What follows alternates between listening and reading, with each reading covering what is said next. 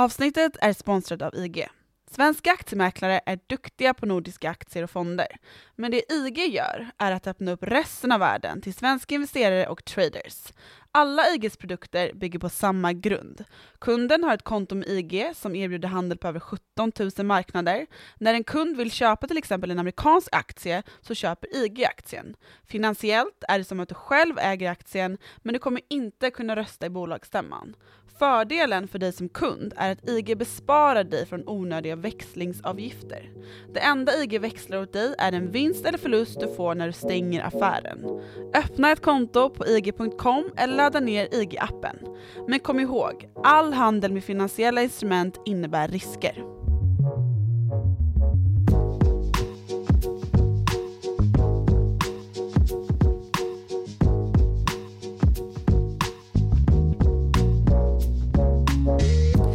Samband med Brexit piskades ånyo liv i den annars bortglömda Nordirlandskonflikten där hot om skarpa gränser på ön började segla upp i takt med att den brittiska regionen plötsligt blev ett ingenmansland där EUs yttre gräns skulle definieras. Under våren 2021, strax efter ett provisoriskt avtal, blossade också skärmytslingar upp och nya bomber detonerade. Europas medier drog omedelbart upp oroligheternas Belfast och Londonderry på löpsedlarna igen. Men vad är det som håller på att hända egentligen? Trappas en ny spiral av terror och våldsdåd upp i Västeuropas yttersta hörn? Det här är i alla fall Follow the Money, en podcast om makt, storfinans och börsen av och med mig, som ju heter Martin Nilsson, och utrikesredaktören Joakim Rönning. I det här avsnittet ska vi titta närmare på vad den irländska oron bottnar i och ställer oss frågan då om det verkliga hotet mot den brittiska stabiliteten vilar någon annanstans än på den bångstyriga gröna ön. Hej Jocke! Tjena tjena, Hur mår du? helt okej. Fint. Du, vi ska snacka om Brexit förstod jag av mitt eget intro här. Och min favoritkonflikt. Och din favoritkonflikt. Ja, Hur kommer det sig att det är din för att favoritkonflikt? den är så svår att förstå. Jag kommer ihåg att jag försökte reda ut det här i något, något uppsatsarbete i sexan, Ja, men inte lyckades. Va? Så jag fick kolla lite dokumentärer och så här i vuxen ålder för att get my head around it. ja nej, men det var ju faktiskt en... Ja men det, En det är en, en väldigt s- svår konflikt. Det här är också en av mina eh, favoritdagar, är det väl kanske inte, men som jag har närmast i minnet. Just Brexit här, för att eh, vet du vilken som är den värsta dagen i börs OMXS30s historia om man ser tillbaka på de senaste 30 åren? Brexit? Nej, det kan det inte vara. Det Nej, vara? nej. Det är faktiskt, eh, det råkar vara pandemin är just klart 12 det. mars 2020 som är den värsta, som är över 10% ner. Men nummer två är just 27 juni 2016 som väl är då vi vaknade upp till ett annat valresultat, folkomröstningsresultat, än vad vi väntade oss. Nummer tre på listan råkar ju vara 9-11 också, så det är ju up there bland stora saker som, som hände, Brexit. Är det just 2016 vi ska börja den här historien? Nej, det går ju inte. Ehm, men eh, det var ju i alla fall då som det började hetta upp det här igen, eller egentligen innan, eller ja, valkampanjen där, Remain Brexit-kampanjerna. Då togs ju det här upp av Remain-sidan då som en risk att tänk om Brexit blir verklighet, hur gör vi då med Nordirland? Ja, för vad är det man har gjort nu då, innan?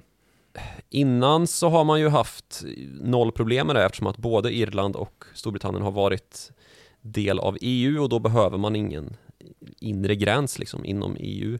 Mm. Så då har ju den här gränsen mellan Nordirland och Irland betraktats som en, ett, ett icke-vara liksom. Och det har ju också varit en förutsättning för att lösa den här konflikten mellan, mellan, mellan Irland och unionisterna uppe i, uppe i nord. Ja, för nu ligger de ju där för att vara ett extremt EU-positivt eh, Precis. land ju. Irland är oerhört EU-positivt. eh, avskalade där, marginaliserade på hörnen. Ja, hörnet. just det. Och Nordirland, eller vad säger jag, Irland gick ju med i EU på 70-talet, någon gång början på 70-talet där. Mhm. Och en av de främsta orsakerna till det var ju lite samma som det var på 20-talet när det irländska frihetskriget ägde rum, för då var man ju faktiskt en del av Storbritannien men hade ingen lust med det. Mm. För att man som katoliker ansåg sig så oerhört missgynnade då av det protestantiska styret. Och så var det också, det var väldigt mycket jordreformer och landreformer och sånt här som, som drev katolska eh, ägor i händerna på protestanter och dylikt. Är det där den här konflikten grundar sig? Ja, Religion som vanligt. Eh, religion är det ju som vanligt ja. Men eh, det har ju utvecklats till någonting som snarare beskrivs då som en etnisk konflikt och det Mm. har ju att göra med då hur engelsmännen behandlade irländarna på ja, back in the day. Men riktigt gammal är ju den här historien också i form av då att på 1500-talet så, så ägdes Irland av Storbritannien genom ett eh, ja, en en nederländsk kung som hette Wilhelm den andre som eh, Wilhelm av Oranien kallas han också men han blev sen den engelske kungen William II och Redan där grundlades något form av hat då? Ja, precis. Han erövrade ju då Irland och där någonstans så började ju den här jordreformen då som som, som sagt drev katolskt, eh, katolska tillgångar i händerna på protestanter. Och det skedde dessutom en inflyttning då av framförallt presbyterianska eller kalvinistiska skottar till ön som då i vissa perioder har varit ekonomiskt gynnsam. I andra fullständigt ödelagt av eh, grödopesten. Det är också någonting som man kanske har sprungit på i någon historiebok någon gång att den här enorma det enorma lidandet som utlöstes på 1850-talet i och med potatispesten på Irland som ju var den bärande grödan för eh, livsnäringen. Så nu, nu har du plötsligt spolat fram 350 år Ja, så, så går det. Ja, men ska vi förstå det här så får vi snabbspola lite grann. Eh, Potatispesten i alla fall var ju en oerhörd tragedi för befolkningen på den här ön som vid inledningen av den här Mm. eh, potatispesten var ungefär 8 miljoner. Mm. Det är man väl fortfarande inte när man tittar tillbaks. Så här Vadå, är det så 200 många som dör av Nej, en miljon ungefär som dör. Men jag tror befolkningen ungefär halveras på grund av utflyttning då. Det vet vi att väldigt många amerikaner har irländsk bör, irländskt börd ju. Mm. Och särskilt i Nordirland, eller vad säger jag, i Nord-USA, i Boston och så här. Däromkring pratar man ju nästan irländska. emigrationen eh, triggades av en potatispest Ja. kanske? Precis, Mm. och även irländsk migration till, eh, till österut då, Mm. till andra sidan havet där det inte var potatispest. Mm. Vill man uppleva den här riktigt hatiska Irland mot protestanterna eh, stämningen, då ska man åka till Glasgow och gå på fotbollsderby. Mm. Eh, Celtic mot Glasgow, där är det riktigt brännande. Och det är ju då, det har sin grund egentligen i den här potatispesten när det var en oerhörd inflyttning från ön till Skottland då istället. Tänk vad fotbollen fångar upp. Ja, Celtic då som ju, ja det stavas ju Celtic men det uttalas Celtic. Mm. Så det är ju då den irländska falangen i Glasgow som har den klubben som sin. Ja, ehm, men i alla fall så har ju det här utvecklats då till en etnisk konflikt utifrån då att det var i grunden den här snedfördelningen från katoliker till betydligt färre protestanter dessutom. Så det var ett sånt klassiskt överhöghet mot underlägsna. Mm. Och det här trappades upp under 1900-talets början och mitt under första världskriget så såg några republikanska irländare då till att göra slag i saken och begå revolution. Det Ja, så de- kallade påskupproret 1916. De såg ett läge. Ja, precis. Mm. Mitt i den här oro som rådde i Europa då. Mm. Och det här blev ju naturligtvis uppmärksammat eh, som någon typ av allmän resning till förmån för proletariatets diktatur som Lenin hyllade bland annat. Och det här påskupproret då var då att man tog kontroll över Dublin, besegrade de där, mm, ska man säga, styrande brittiska militärposteringarna och den polis som var brittisk och så fick man stryk sen när britterna skickade lite mer vapendugligt folk vad det led. Mm. Så någon, några veckor var det väl som, man, eh, som de här stridigheterna pågick och det finns en belägring av posthuset i Dublin som är mycket känd för det var den sista liksom poste, posteringen. Men titta, ordvitsar Ja. också.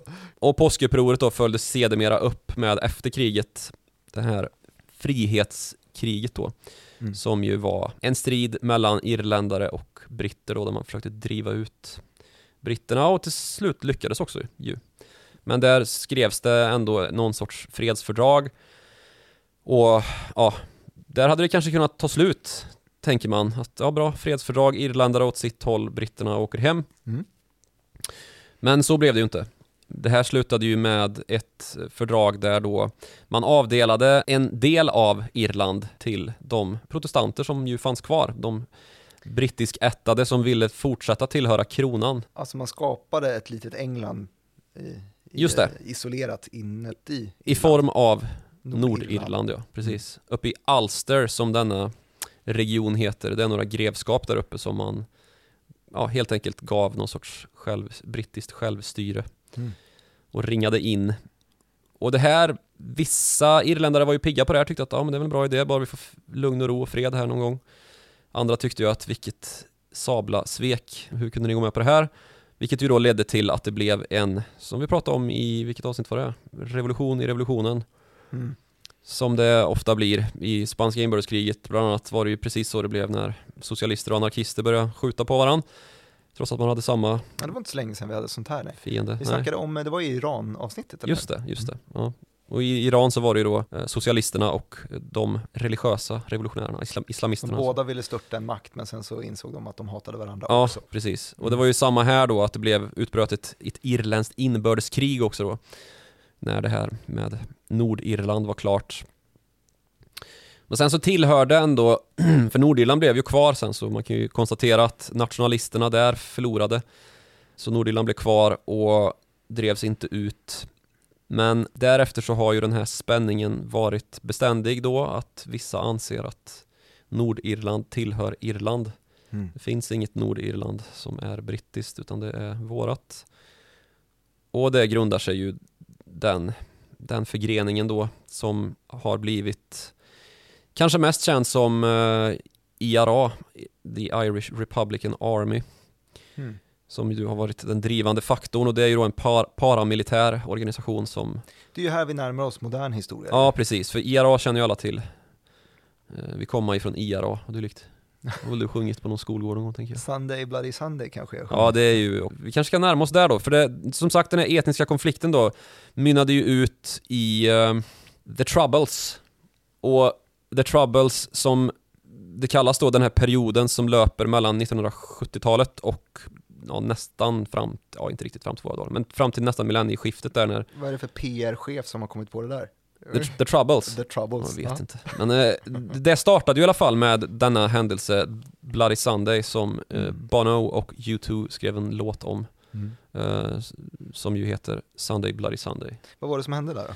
Det var ju då en, eh, så här att på 60, slutet på 60-talet, början på 70-talet så kom ju den här nationalistiska rörelsen att ta intryck av de amerikanska frihetsrörelserna Martin Luther King och Malcolm X och gänget som, eller kanske framförallt Martin Luther King ville eh, med hjälp av civil olydnad och fredliga medel protestera sig fram eh, till rättvisa helt enkelt. Mm.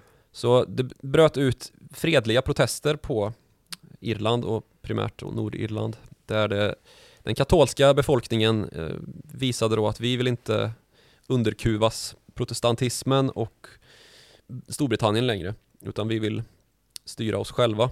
Och det här var ju någonting som Alltså sådana krafter kan ju bli ganska så starka. Det har vi sett med både Gandhi och som sagt Martin Luther King. Och det blev det ju även på, på Nordirland. Proteströrelsen var ju liksom inte bara helt isolerad utan det fanns ju också krafter som ska man säga samdrog med IRA och som den här paramilitära rörelsen som, som var våldsam. Och då var det kanske ibland lite svårt att se skillnad på vad är IRA och vad är fredlig protest. Just det, och eh, de som också var IRA kanske drog lite nytta av att det var Just svårt det. att se skillnad. Ja, precis. Och Sunday Bloody Sunday då, som låten heter, men händelsen som, som är Bloody Sunday var ju då en fredlig protestmarsch som slutar med en massaker kan man väl säga. Det är då brittiska fallskärmsjägartrupper som har flugits in och som enligt då officiella uppgifter blir beskjutna av IRA-medlemmar och som i sin tur då öppnar eld och skjuter ihjäl, jag vet inte, ett femtontal personer fredliga demonstranter alltså. Och det här narrativet då om att det var IRA-medlemmar som öppnade eld först har ju då förts ända fram till våra dagar. Eh, en, en, den största utredningen i brittisk politisk historia rör ju just denna händelse. Och så sent som, vad kan det vara? Det var i alla fall David Cameron som var premiärminister då, så det är inte mer än tio år sedan. Eh, fick till slut be irländarna om ursäkt för det här. Att vi hade fel, det fanns, ska man säga, oinformerad eh, officiell kommunikation då som kom från brittiska regeringen om vad som egentligen hände.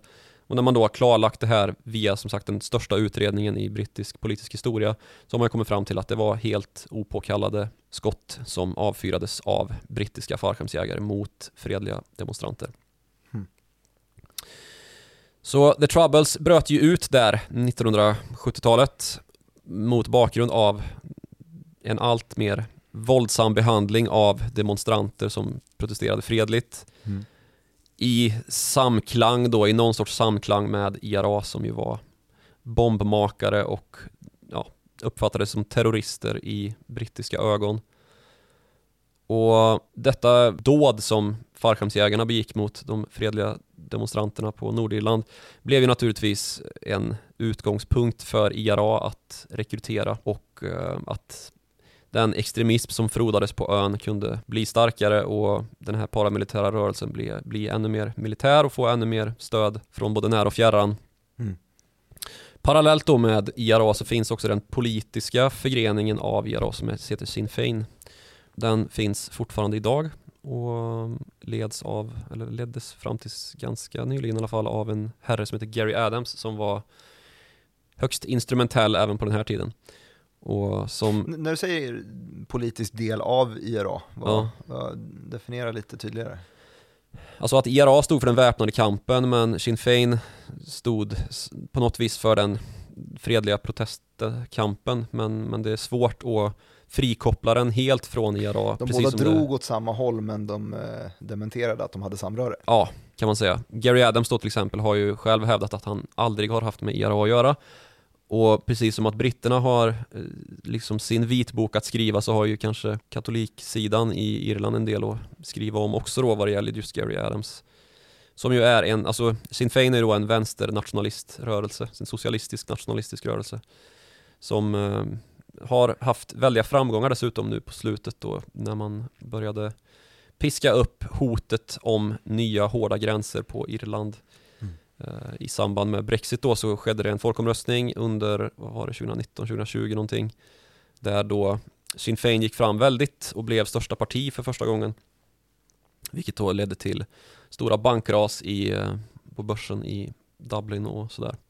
För att man då ska införa förmögenhetsskatt och eh, eh hyrestak på, på hyreslägenheter och sånt här. Och bankdelen är inte så jäkla liten i Irland heller, eller hur? Nej, För mig att de har en ganska, alltså relativt till, till landet i alla fall, en ganska stor finanssektor. Ja, absolut. Vi kan komma dit när vi har eh, dragit igenom hela den här. Eh. Men det, de, denna eh, kristid som ju var the troubles då, där man, om man är kanske 70-80, tidig 90-talist kan minnas en del terrordåd kanske, för det var ju oerhört mycket bilbombningar som skedde inuti Storbritannien på de brittiska öarna. Mm. Ehm, och faktiskt så eh, gravt att 3500 personer miste livet i den här konflikten. Inte bara i Storbritanniens, eh, i bombdåd på Storbritannien naturligtvis. Men den mest kända bombningen är väl ändå den som inträffade i ett hotell i Brighton 1984 när Margaret Thatcher är nära att mista livet. Fan. tror att premiärministern typ gick på damernas och därmed undkom att förolyckas i den bombning som ödelade det här hotellet i princip. Mm. Men hon klarade sig ju då och det inledde ju en ny våg av, vad ska man säga, fientligheter. Men sen på Tony Blairs tid så lyckades man ju få fram det här långfredagsavtalet då som skrevs. Och när du säger Tony Blairs tid, vilket år ungefär menar du då? Långfredagsavtalet är det typ 1998, 99 kanske? Ja, men då är det ändå så pass sent ju, och det är där terrordåden slutar då. Ja, precis. Eh, det är det ju. IRA är ju inte med och skriver det här fredsfördraget, men på den här tiden så har man då kanske kommit fram till att, eller man har kommit fram till att det finns inte längre stöd för de här våldsamheterna.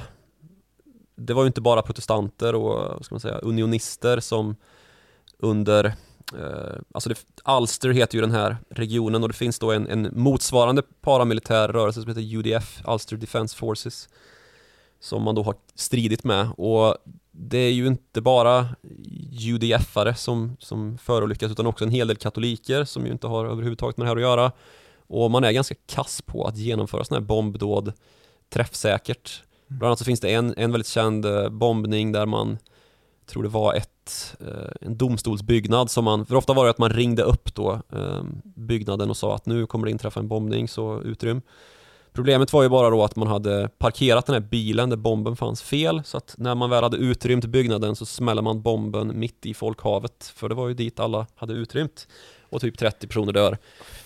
Så det är, de är, hade ju ganska dålig, eh, ganska mycket badwill i hur man utförde de här bombdåden och sådär. Mm. Så svårt då och 2005 typ så lägger IRA ner vapnen och då skapas istället det som kallas för Real IRA som ju är de man beträffas med i eh, de här sammanhangen nu för tiden. Och det är ju då Ultra IRA liksom som, som tycker att De som vadå? verkligen inte ville lägga ner vapnen. Nej precis, Mm. Eh, de gubbarna. Och det, det finns ju en rekryteringsbas där fortfarande naturligtvis. För det här är ju som sagt en etnisk konflikt med långa anor Mm. som vilar på väldigt mycket historisk grund och som sagt, gå på fotbollsderby i Glasgow så får ni se att det här är inte någonting som, som är lagt till handlingarna på något sätt. Men som sagt då så, så är ändå IRA i princip nedlagt i form av då eh, väpnad eh, kamp och det här långfredagsavtalet håller ju fortfarande Mm. trots då Brexit. Nu är det väl förvisso ett provisoriskt avtal som man har skrivit då för att hålla fred men ändå ett avtal som, som, eh, som de flesta skriver under på både i Storbritannien och i, i Irland. Men eh, långfredagsdokumentet börjar bli, bli fladdrigt eh, eftersom i och med Brexit då menar Ja, det kan man ju säga. Ehm, som sagt då, Irland går ju med i EU 1973 och då ansluter man ju egentligen till Storbritannien? Mm. som ju redan är med i EU. Det gör ju att Irlands, ska man säga mål, eller det finns ju en, en funktion med att inte vara så beroende av en så historisk fiende ändå som, som Storbritannien har varit. Mm. Och när man då går med i EU så öppnar ju gränserna till väldigt många länder nere på kontinenten också. Mm. Ja, men bara geografiskt så måste det vara en jäkla fördel att inte fightas med landet som är inkörsporten till. Ja, precis. Så är det ju definitivt. Så detta EU-inträde följs också upp då med en marknadsliberalisering. Eh, Det, det har vi ju märkt. Det har Mm. vi pratat om i podden flera gånger, just den här aggressiva bolagsskattesatsen i alla fall. Där de ligger på, jag vet inte vad det är, men de har en väldigt flexibel Ja, det är ju mest det alltså. skatte, skatte mm, uppställning. En Eh, låg baseline och en väldigt fri eh, tolkning av... Baseline ligger på 12,5% och sen så är det, kan man slippa undan om det är, gäller intellectual property som många av de här eh, typ cloudbolagen hävdar att deras produkt är så kan man halvera den 12,5-procentiga skatten och Mm. så finns det en massa andra grejer man kan fylla i så att man får slippa och det här resulterade i, jag vet att i alla fall en uppmärksammad grej som det var om det var amerikanska senaten som utredde hur, hur mycket skatt Apple hade betalat så eh, sa de att mellan 2009 och 2012 så snittade Apple ungefär 2% i bolagsskatt. Mm. Eh, Och det är ju, det är lågt jä- jämfört med då vi snackade i något annat avsnitt om att eh, Yellen var det, alltså finansminister i USA, Janet Yellen, hade ett, en, ett förslag i alla fall, stötte någon form av global bolagsskatt och då skulle den ligga på, var det 21 procent Ja, ungefär. Som, Precis. och det skulle fortfarande vara eh, globalt sett en ganska låg skatt, Ja. eller hur? Ja. Så 2 procent är lite. Det, det är ju ett skatteparadis. Mm. Och det har man varit sedan, eh, ja men här någonstans, 80-talet. Och under, det, här ledde ju till en enorm, ett enormt uppsving för den irländska ekonomin som blev ja, i vissa fall nästan världsledande på, på vissa mått. Eh, och Irland började kallas för den keltiska tigern. Keltiska tigern, alltså som, Som de asiatiska tigrarna, Mm, precis. samma era som de döptes kanske. just det, för att man hade sån enorm tillväxt då. Vissa år var det ju liksom nästan tvåsiffrigt och Mm. makaber tillväxt. Att man drog till sig alla, det är i Dublin alla de här sitter. Precis, för den här, som du sa då, IP rights eller intellectual property och eh, ja, vad översatte man det till egentligen? Ja, jag vet. Immaterialrättsliga tillgångar. Kul. Ja. Det är ju som stöpt för att man ska kunna locka åt sig de här techbolagen då. Mm. Och det var man ju tidig med så man har ju haft både Microsoft och Facebook, Google och eller haft, man har. Mm. Apple sitter ju där med sina huvudsäten i Europa just för att det är så. Det är, väl, det är väl i princip så att det lättaste är att säga att alla sitter där förutom, är det, är det Amazon som har Amazon har Luxemburg ja. Och det vet man som utrikesredaktör för att när man skriver om Irland i dagsläget så, så handlar det om de skattekonflikter som EU har tagit upp eh, då med Irland och eh, de här bolagen där man hävdar att Irlands låga skatt är att likna vid statsstöd då för de här digitala bolagen. Mm. Och just att det är för skräddarsytt just för de här stora amerikanska eh, tungviktarna då som man vill locka åt sig. Mm.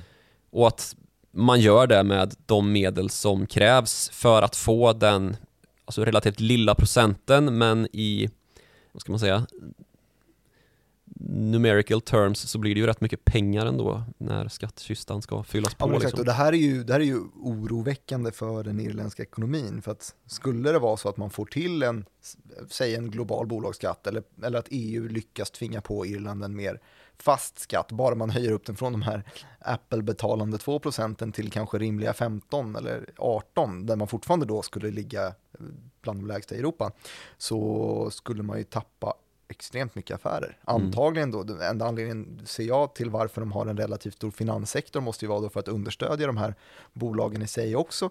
Eh, Men utöver det, utöver de eh, e-giganterna som man väl får kalla dem, eh, de fangliknande bolagen och en finanssektor så har de ju inte så mycket mer. Alltså det är väl potatis och fisk typ. Potat. Ja. Pestfri potatis. Ja, det hoppas jag Ja. nu för tiden. Jo, precis. Och det här blev ju då också väldigt uppmärksammat 2008 som ett riktigt fatalt case av att ha satsat lite för mycket på en häst, kan man väl säga.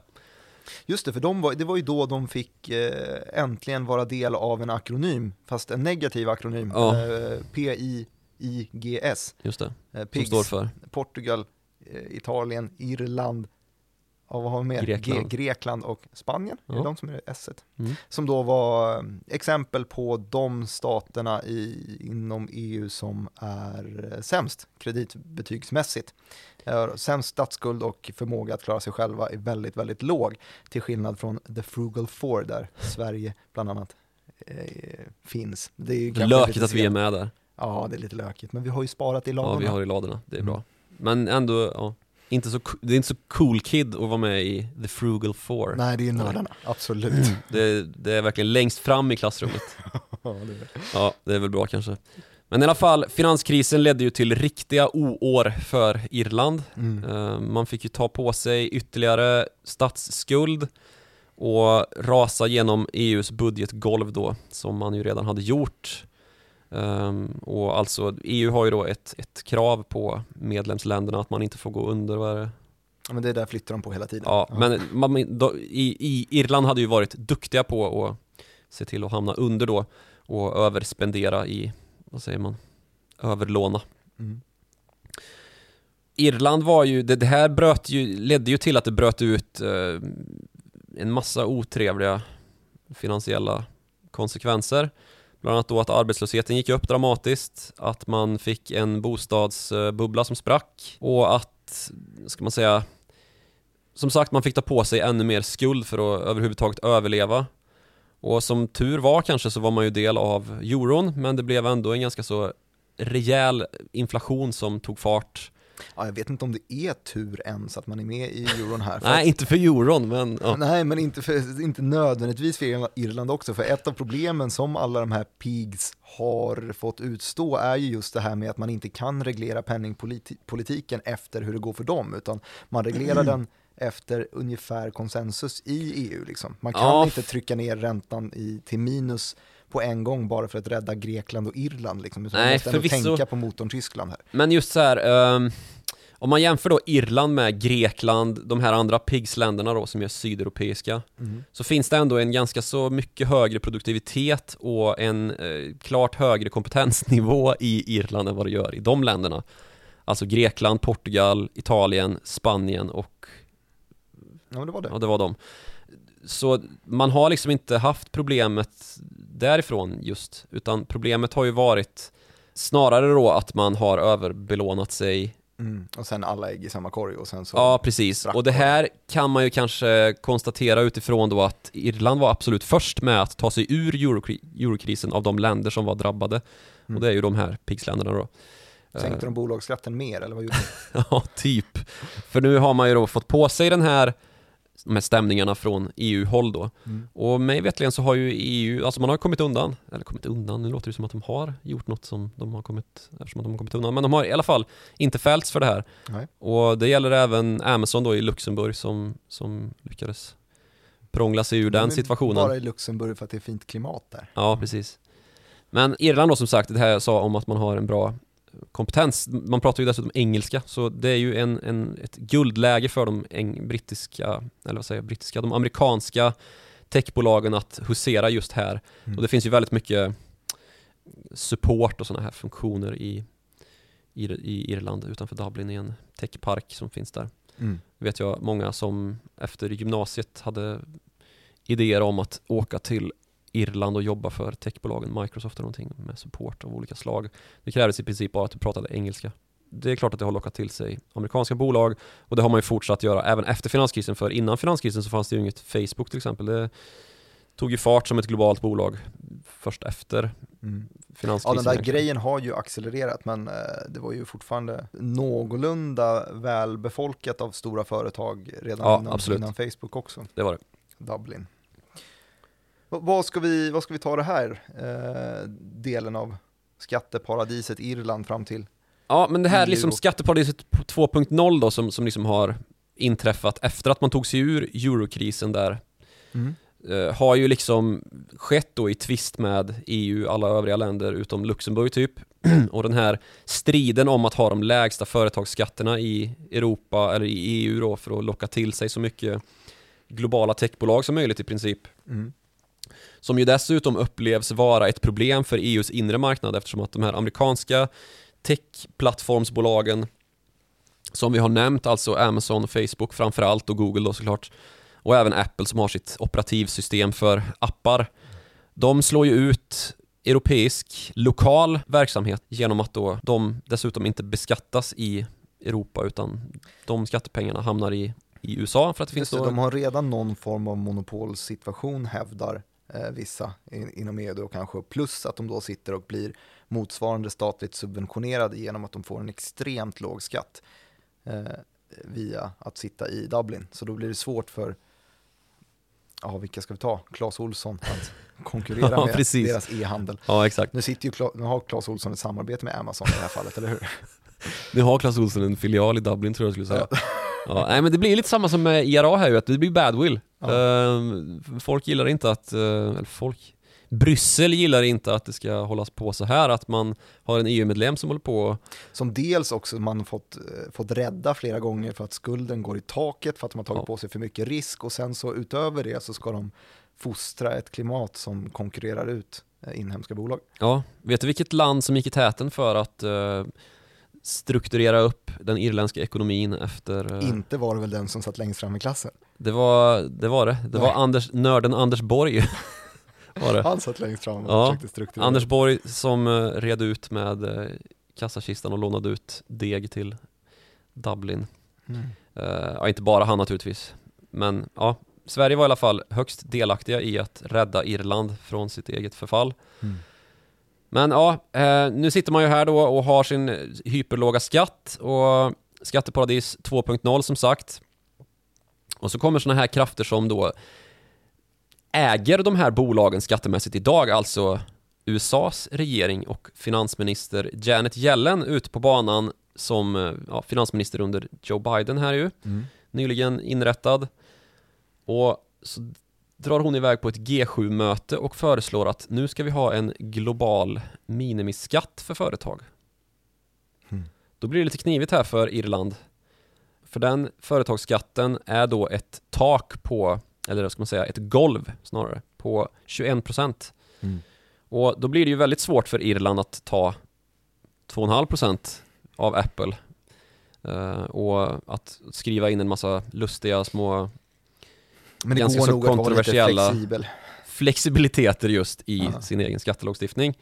Så det här lutar ju åt att det börjar bli en, eh, vad ska man säga, uniformering av skattesystemet globalt och det har ju just att göra med den här problematiken då i att bolag sätter sig i skatteparadis delvis, men också då att vi har den här techskattedebatten som pågår. Den är väl lite separat techskattedebatten, men den går inte helt då och liksom flytta ut från den här G, Ja, men det är ju G7-förslaget då. den, den, all, att globaliseringen är snabbare än vad lagstiftningen är ju. Eh, Klassiska eh, problematiken när man inte riktigt hänger med och kan beskatta hur Ja, precis. Man laggar ju alltid här. ser ut. Ja. Men i sig så behöver väl inte det betyda så jäkla mycket om det nu plötsligt skulle bli en global minimiskatt på 21% så hubben Dublin är redan byggd. Så är det ju, absolut. Och det kan ju till och med vara så att, att Irland såg det här komma, att nu tar vi chansen här de år det faktiskt går att, eh, lite som de här svenska pensionärerna som flyttade till Portugal. Mm. Det var väl ingen som trodde att det skulle gå för evigt och ha sin tjänstepension där nere och betala betydligt mindre skatt för den trots att det var pengar som tjänats in i Sverige och bara um, ha dem stående i Portugal. Men eh, och så blev det ju inte heller på lång sikt för nu har ju det, den möjligheten strypts.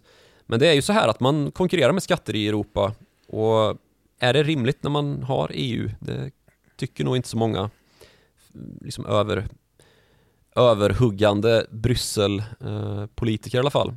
Och det kanske zoomar in på ett problem med överstatlighet som många upplever som kan då i sin tur spilla ner på att man får splittring på ett dylikt sätt som Irland ju har varit med om tidigare i historien. Mhm. Protestanter mot katoliker till exempel. Så visst att eh, de här techbolagen finns där de är nu i Dublin. Men eh, ja, det är ju inte så svårt att flytta huvudkontor.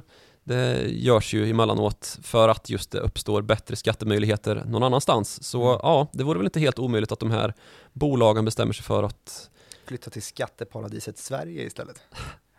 ja, Ja, som har 20% bolagsskatt. Nej, men eh, det finns ju andra engelsktalande länder. Öar i Medelhavet och sånt. Mm. Men ja, vi får väl se vart det här landar. Men det, det är en intressant eh, poäng i alla fall som man kanske ska, ska dra. Och jag tror inte att det kommer leda till att vi får en irländsk, vad blir det i exit-sammanhang? Det finns ju Svexit och Just det. Massa sådana Ja, roliga. men jag tycker man får sluta med de där grejerna. Det var okej med Brexit för att det var lite kul då. Och Grexit kan jag väl också Brexit, eh, såklart. f- förstå och, och hänga med på att det var en rolig grej. Men nu kan man bara säga att de lämnar EU i så fall. Alltså det behöver inte ha, man förstår väl ändå. Man behöver inte göra en kampanj av det. Det är sämre än The Troubles. Ja. Ja, Någon ja. skrev. Inte för att klaga ner på det. Eh, Nej, men, men, eh, ja, precis. Jag tror inte att det blir det. Ehm, och jag tror väl kanske inte heller att vi har ett nytt nordirländskt inferno på halsen heller. skönt. Jag tycker väl att de här stora rubrikerna som har slagits upp då när det har skett bombningar i Belfast och någon i Londonderry också var det väl. Men det är liksom inte på den nivån som det var när det urartade. Rent, ska man säga, opinionsmässigt och politiskt Mm. så är det milsvida därifrån. Och sen så kanske man i vår kontext bara läser rubriken men inte liksom brödtexten. För i brödtexten så står det ju snarare att det här är fråga om Alltså den rörelse som, som bildades efter att IRA la ner vapnen, alltså detta Real IRA, som idag är mer än något annat ett brottssyndikat som ägnar sig åt smuggelhandel med droger och vapen och annat skit. Mm. Så att det här rör ju kriminalitet mer än, ska man säga, fosterlands terrorism eller vad ska man kalla det?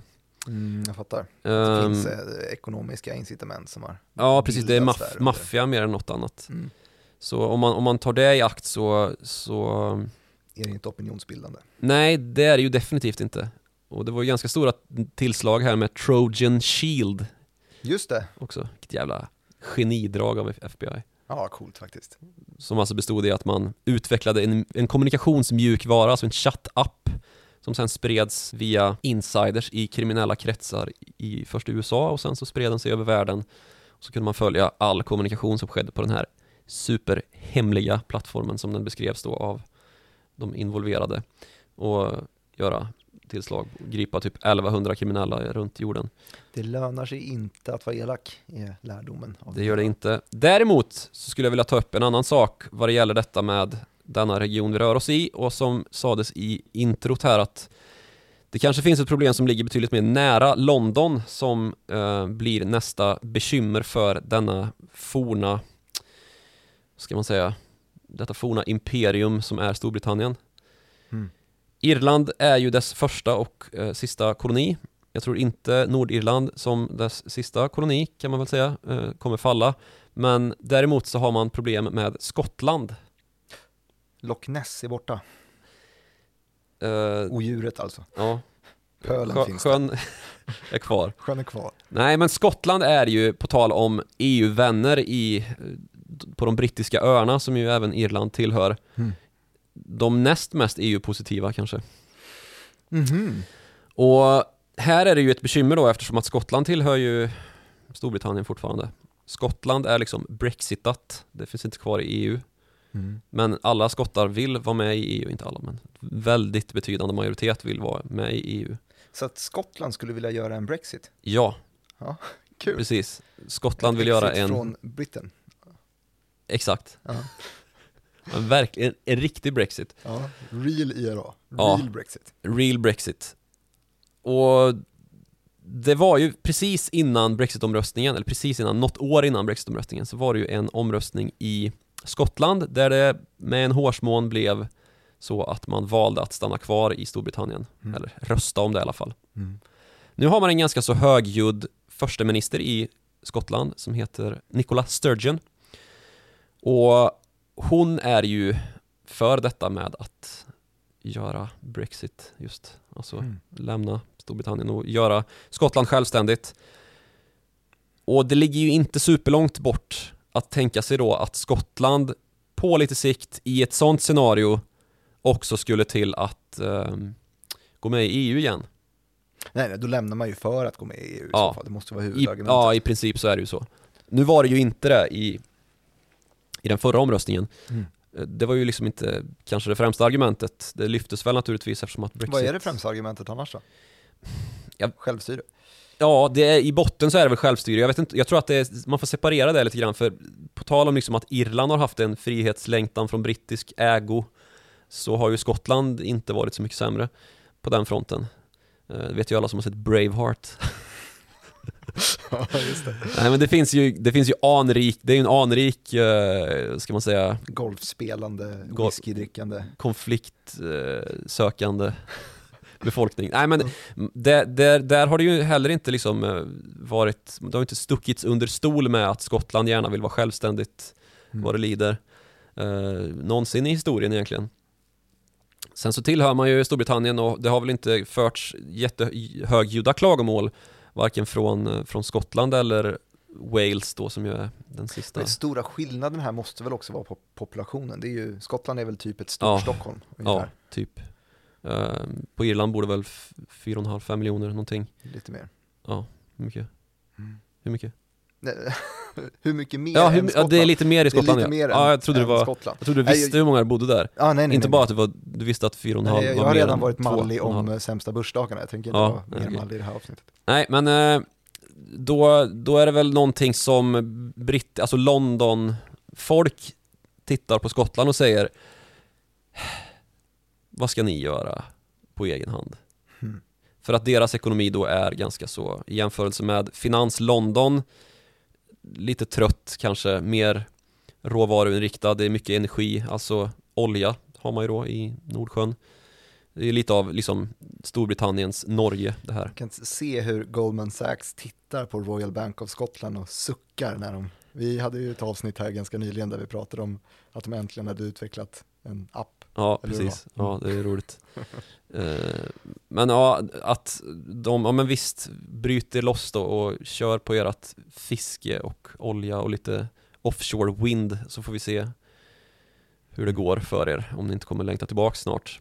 Mm. Men eh, vi, den som lever får se. I samband med eh, den skottiska frihetsomröstningen där som gick i stöpet för de som vill eh, lämna unionen så lyftes det ju kanske att man ville ha någon sorts, alltså tillhöra Norden för att man känner sig mer som nordbor. Eh, och det är ju naturligtvis någon sorts appell mot Norge liksom. Eller, det en säga, kampanj appell? från Danmark för att inte vara ensamma längst söderut? Ja, men att man har både värderingsmässigt och ekonomiskt en del likheter med, med eh, Norge och oljan och Danmark och dess gas. Liksom. Mm. Lax dessutom naturligtvis.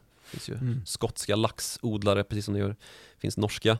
Men eh, Just det, det var en jättestor del av Brexit-avtalet bland, för fiskeriet ja, För fiskeriet, mm, det ja. var ju ett, ett aber som det grät sig högan sky om. Mm. Men så jag tror väl att eh, Nordirland är ett mindre problem för Storbritannien än vad Skottland är och att eh, ja, det kommer nog i, inte vara på den nivån som The Troubles igen. Eh, sen så kanske man får äta upp sin hatt. Så summa summarum, eh, ingen förändring. Ett icke-avsnitt. I det här avsnittet som då börjades eh, med den 27 juni 2016 där Brexit-folkomröstningen gjorde sig mm, påmind på OMXS30 och den föll med eh, 8% lite drygt så tog vi oss sen till den här eh, unionskrisen eh, Irlands relation till England, eh, konflikthistorien, religionen. Vi snackade om väldigt mycket hur religionskonflikten blivit nästan en, eller har blivit en etnicitetskonflikt som har plågats av potatispest, påskuppror och alster. Eh, det här ledde så småningom till ett eh, The Troubles som eh, Bono sjöng om och Eh, kopplingen mellan IRA och Sinn Fein gick vi igenom lite grann också eh, och det hela tog slut eh, typ i långfredagsavtalet 1990 någonting sa du. Stefan googlar det så vi får rätt. Ja, men jättebra. Eh, Medan han googlar så kan jag berätta då att eh, de däremot la ner vapnen i IRA 2005 och sen så bildades där i RIRA istället, Real IRA som då Yes. är mer maffia. 1998. Ja, du, ja, du hedgade det, du sa 98 och 99 så att du får en Mhm. halv poäng. Ja, ja. Irland, den keltiska tigern, 1973 gick de med i EU. Eh, Vi pratade om att de därefter blivit något av ett skatteparadis som har lagt alla sina ägg i samma korg som det märktes då i finanskrisen när de fick vara med i den heliga eh, kvintetten Pigs. Eh, nollåren därefter och byggnaden av skatteparadiset 2.0 eh, och frågetecken efter om eh, Irland ska vara med i EU eller inte. Eh, vi pratade mycket om dess eh, företagsskatt som Janet Yellen precis har gjort förslag om och hur den kan påverka Irland framöver. Därefter pratade vi om eh, Loch Ness-odjuret i en kvart. Tack så mycket för att ni har lyssnat Gud på... vad. Ja, förlåt. Men nu är det faktiskt eh, nästan kväll, så då får vi tacka för att folk har eh, lyssnat på oss idag. Eh, och man kan då höra av sig till den flinande utrikesredaktören på snabla Joakim Ronning och mig kan man nå på snabel direkt Martin. Det här är alltså våra Twitter-handles som man kan skriva till. Man kan också mejla till oss traditionellt. Eh, vi heter där followthemoney at direkt.se. Där det går att skriva något sött om oss, gör så, så hörs vi igen om en vecka.